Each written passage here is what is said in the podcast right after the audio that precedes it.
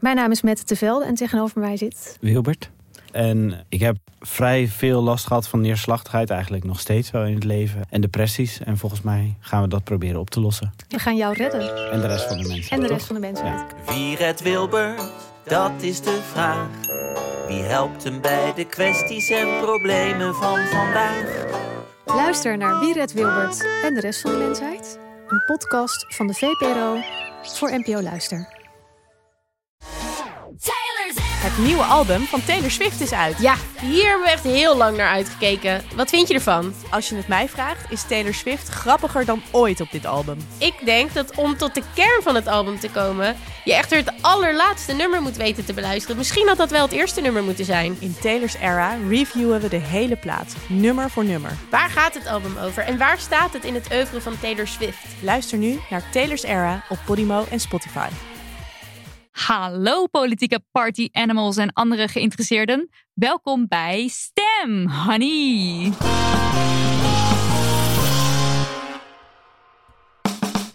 Een speciale bonusserie die we maken om jou in de richting van het stemhokje te duwen. En hopelijk geven we ook net even dat ene inzicht waardoor jij weet, die wordt het. Of die wordt het niet. Mijn naam is Nidia En ik ben Marilotte. en in deze zesdelige serie spreken we zes lijsttrekkers over all things feminisme. Nou ja, all things over een heel klein beetje things rondom feminisme. Want per persoon hebben we ongeveer een kwartier. Even op een rijtje wie we gaan spreken. Bloemen van de PvdA, Oude Hand van de Partij voor de Dieren, Kaag van D66, Dassen van Volt, Simons van Bijeen en Klaver van GroenLinks. En de ChristenUnie heeft nog een mailtje van ons in hun drukke party mailbox zitten. Dus het zou kunnen dat zij zich ook nog bij dit rijtje voegen. Dat merken jullie en wij vanzelf wel. Ja, wellicht ook interessant om te weten. Van de VVD hoorden we dat Rutte te druk was om mee te doen. En zowel de SP als het CDA hebben nooit op onze verzoek gereageerd. Rutte had overigens wel tijd om een uurtje verbaal te ravotten in de podcast van Jort Kelder, een van zijn beste vrienden. Maar dat kwartiertje feminisme, dat werd hem niet. En zo bewandelen we allemaal ons eigen pad in het labyrint des keuzes, wat we ook wel het leven noemen. Maar laten we niet te veel woorden vuil maken aan de niet-komers en beginnen met gast nummer 1. Het is de lijsttrekker van de Partij van de Arbeid, Lilianne Ploemen. Zin in!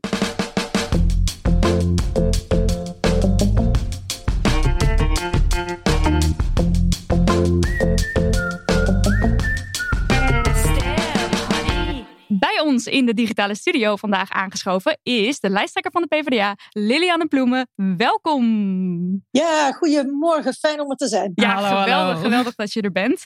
Eh, we duiken er maar meteen in, want zo zijn we. Eh, first things first. Ben je een feminist? Ja, Zegt ze met enige, enige verontwaardiging. Van, hoe durf je te vragen Waarom nog? wordt deze vraag gesteld? nou, ik krijg die vraag best wel vaak. En eh, er zijn ook mensen die zijn dan verbaasd als je ja zegt. Maar ja, welk ander antwoord zou ik moeten geven?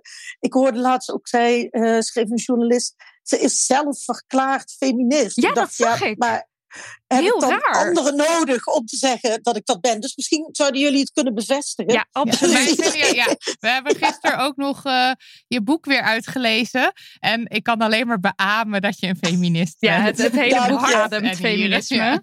Ja, en, en wat is dan voor jou, wat betekent feminisme voor je? Nou, feminisme is voor mij. ehm, ik, het- kijk, ik kijk altijd met de ogen naar wat er gebeurt en wat mensen zeggen en hoe dingen geregeld zijn. Ehm, vanuit de blik van vrouwen. Dus ik ga ervan uit. ehm, ik stel eigenlijk altijd hoe het gaat ter discussie. Want het gaat niet vanzelf goed voor vrouwen. Dus als er bepaalde, bepaald beleid gemaakt wordt, denk ik altijd: hmm, hoe pakt dat uit voor vrouwen? Als er er is natuurlijk enorme ongelijkheid in de wereld, ehm, ook tussen mannen en vrouwen. En ja, dat kun je niet alleen maar oplossen, laten we zeggen, aan de keukentafel met elkaar. Daarvoor is veel meer nodig. En ja, voor mij is dat wel feminisme, om steeds scherp te kijken. eh, is er ongelijkheid en, en wat kan ik doen om eraan bij te dragen om, eh, om dat op te lossen? En wat heeft feminisme jou zelf persoonlijk gebracht? heel veel. Het heeft mij geholpen om de wereld beter te begrijpen. Eh, en kijk, ik geloof in de kracht van sociale bewegingen. En de vrouwenbeweging is wereldwijd ja, een van de meest succesvolle sociale bewegingen. Van En niet alleen van de laatste jaren, maar nou ja, denk aan het vrouwenkiesrecht bijvoorbeeld. Denk aan de strijd om uh, zelfbeschikking over je lichaam. En uh, als ik, weet je, het is natuurlijk strijd is niet altijd even. Het, het, het, schiet soms niet op. En dan voel ik me enorm bemoedigd altijd als ik zie wat er al bereikt is. Dus het is voor mij ook um, ja, een, een, hele grote wereldwijde beweging waar ik me thuis voel. En hmm. waarvan ik ook weet dat anderen zich gesteund voelen door ons. Hè? Dat was toen ik bij Mama Cash werkte. Gaven we financiële steun aan vrouwengroepen, bijvoorbeeld lesbische groepen in, uh, nou ja, noem maar Oeganda, die, die het natuurlijk ontzettend lastig hebben. Uh, en zij schreven dan terug, ja, dank voor de financiële bijdrage, maar dat we weten dat jullie ja, uh, er zijn voor ons. Dus ook die morele steun is ontzettend belangrijk. Ja, en um, uh, als we het over Nederland hebben, is feminisme nog nodig in Nederland? Zeker, uh, want er is best. Kijk, we hebben heel veel bereikt en Nederland is voor vrouwen uh, echt wel een fijn land om te wonen. zeker als je het vergelijkt met Oeganda bijvoorbeeld of met Peru. maar tegelijkertijd is er ook echt best nog wel heel veel te doen. Hè? Dus gelijk loon voor mannen en vrouwen, voor gelijk werk. Mensen hebben toch, we hebben allemaal vooroordelen nog steeds in ons hoofd die gaan niet vanzelf weg. Dat moeten we met elkaar benoemen en bespreken. En uh, ik vind het juist heel goed om te zien dat er um, nieuwe generatie feministen weer opstaat en, en de, de kwesties van nu aanpakt en zich uitspreekt. En wat zie je dan als de grootste kwesties die rondom feminisme nu uh, nog spelen, waar echt iets aan gedaan moet worden? Ja, kijk, ik, ik heb me de afgelopen jaren heel erg druk gemaakt over dat uh, vrouwen nog steeds niet hetzelfde salaris voor hetzelfde werk en hetzelfde aantal uur uh, krijgen dan mannen. Dat is niet alleen in Nederland zo, dat is in, in de hele Europese Unie. En ja, eigenlijk mag het niet bij wet, want we hebben de wetgelijke behandeling al decennia. Maar het lukt maar niet om uh, die loonkloof te dichten.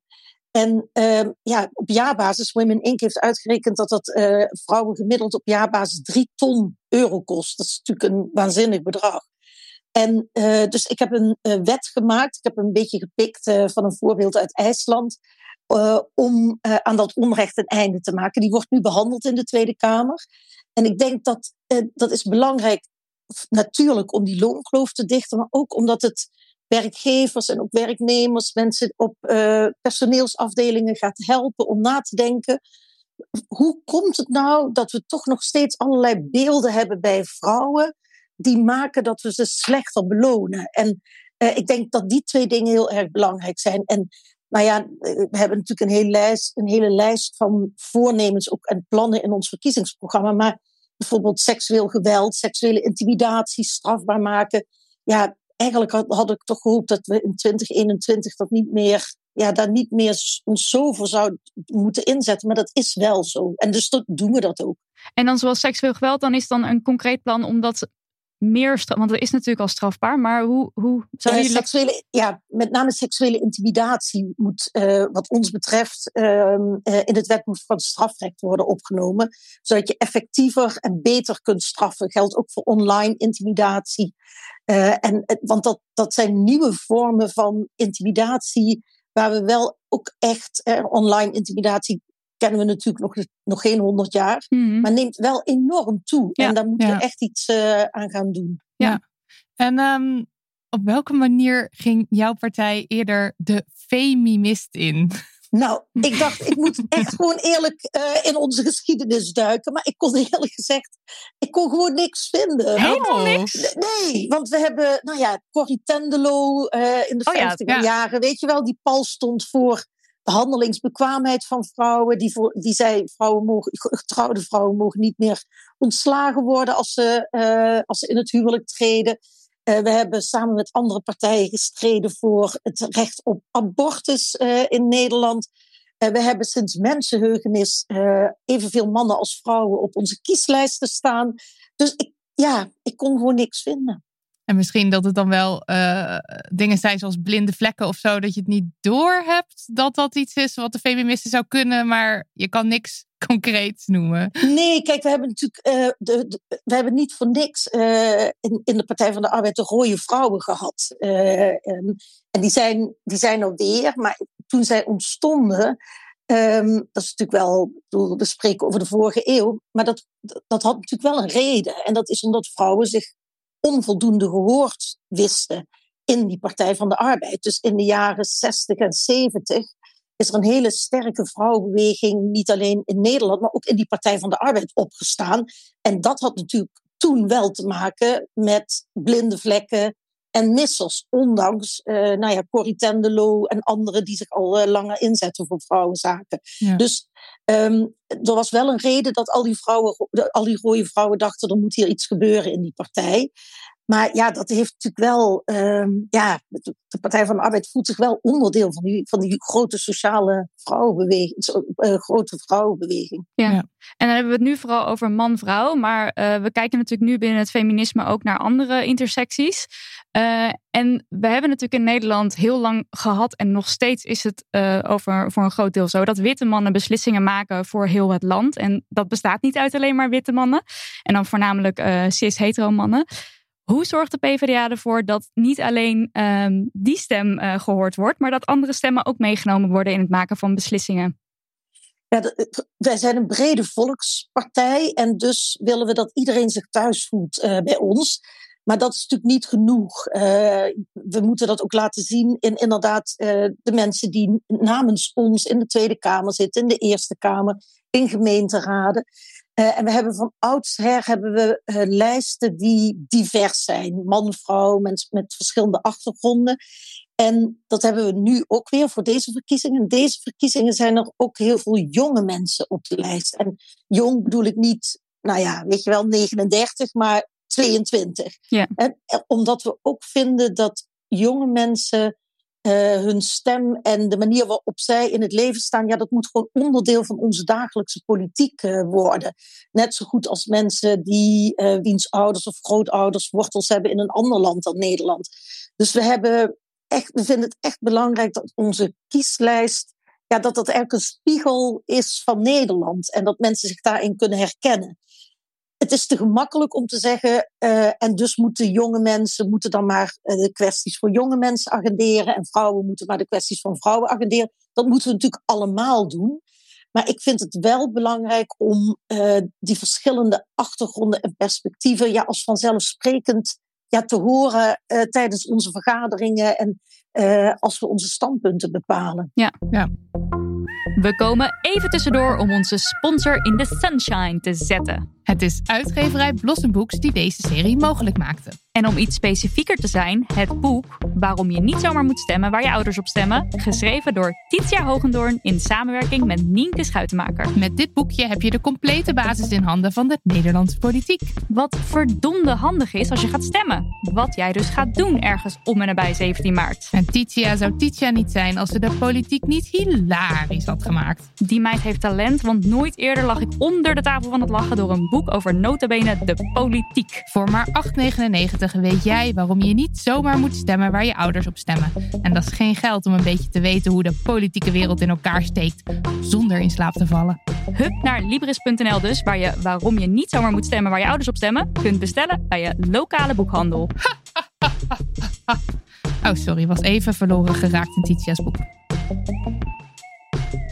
Nou, nu hebben we natuurlijk um, ook nog andere lijsttrekkers die gaan aanschuiven. En die gaan ook allemaal een vurig pleidooi geven om um, op ze te stemmen. Ja. Maar, maar waarom... De een zal het moeilijker hebben dan de ander. Dat, dat denk ik ook.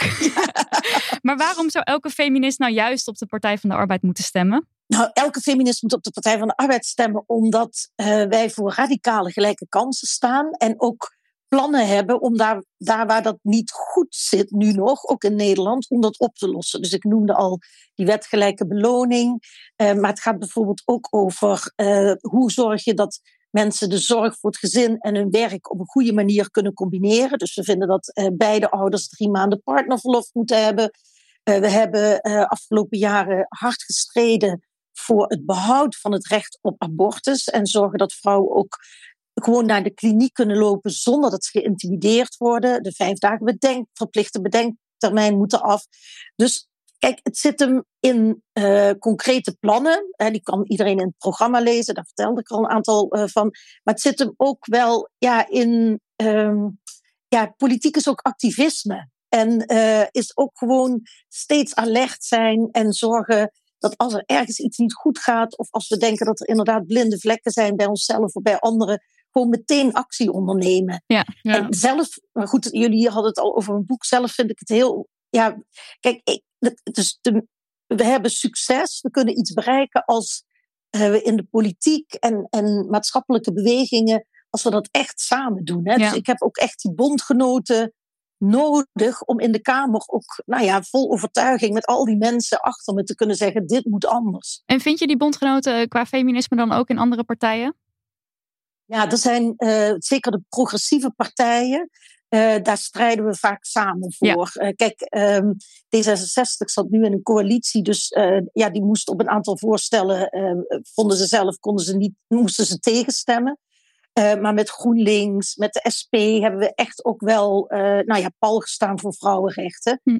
Dat moet wel, want er zijn ook echt conservatieve krachten in de Tweede Kamer. Ja. Nou ja, de- noem maar de rechtse partijen, eh, nou, de SGP, kijk, die hebben maar een paar zetels, maar die maken ontzettend veel herrie. Dus die moeten we echt blijven overstemmen. Ja, Ja, veel herrie terugmaken. Samen een front vormen. Zo is het. Dankjewel. Eh dan hebben we nu nog een paar keuzevragen. Eh, en dan eh, mag je antwoord geven en dan een korte toelichting eh, op het antwoord. En dan Ja, is de eerste, eerste keuzevraag is... Liever inzetten op mannen en vrouwen beide fulltime werken... of mannen en vrouwen beide parttime werken? Ik vind dat mannen en vrouwen dat zelf moeten kunnen eh, weten en zelf in vrijheid moeten kunnen kiezen. En dus moet je, moet je ervoor zorgen dat bijvoorbeeld alle kinderen naar een voorschool kunnen vanaf hun nulde jaar. eh, die betaald wordt door de overheid, zodat ieder, ja, bij- dat mensen met elkaar de, de keuze kunnen maken eh, die bij hun past. Nou, dan hebben we deze is net al voorbij gekomen, maar toch. Geboorteverlof gelijk trekken voor alle ouders? Vraagteken. Ja, Duidelijk.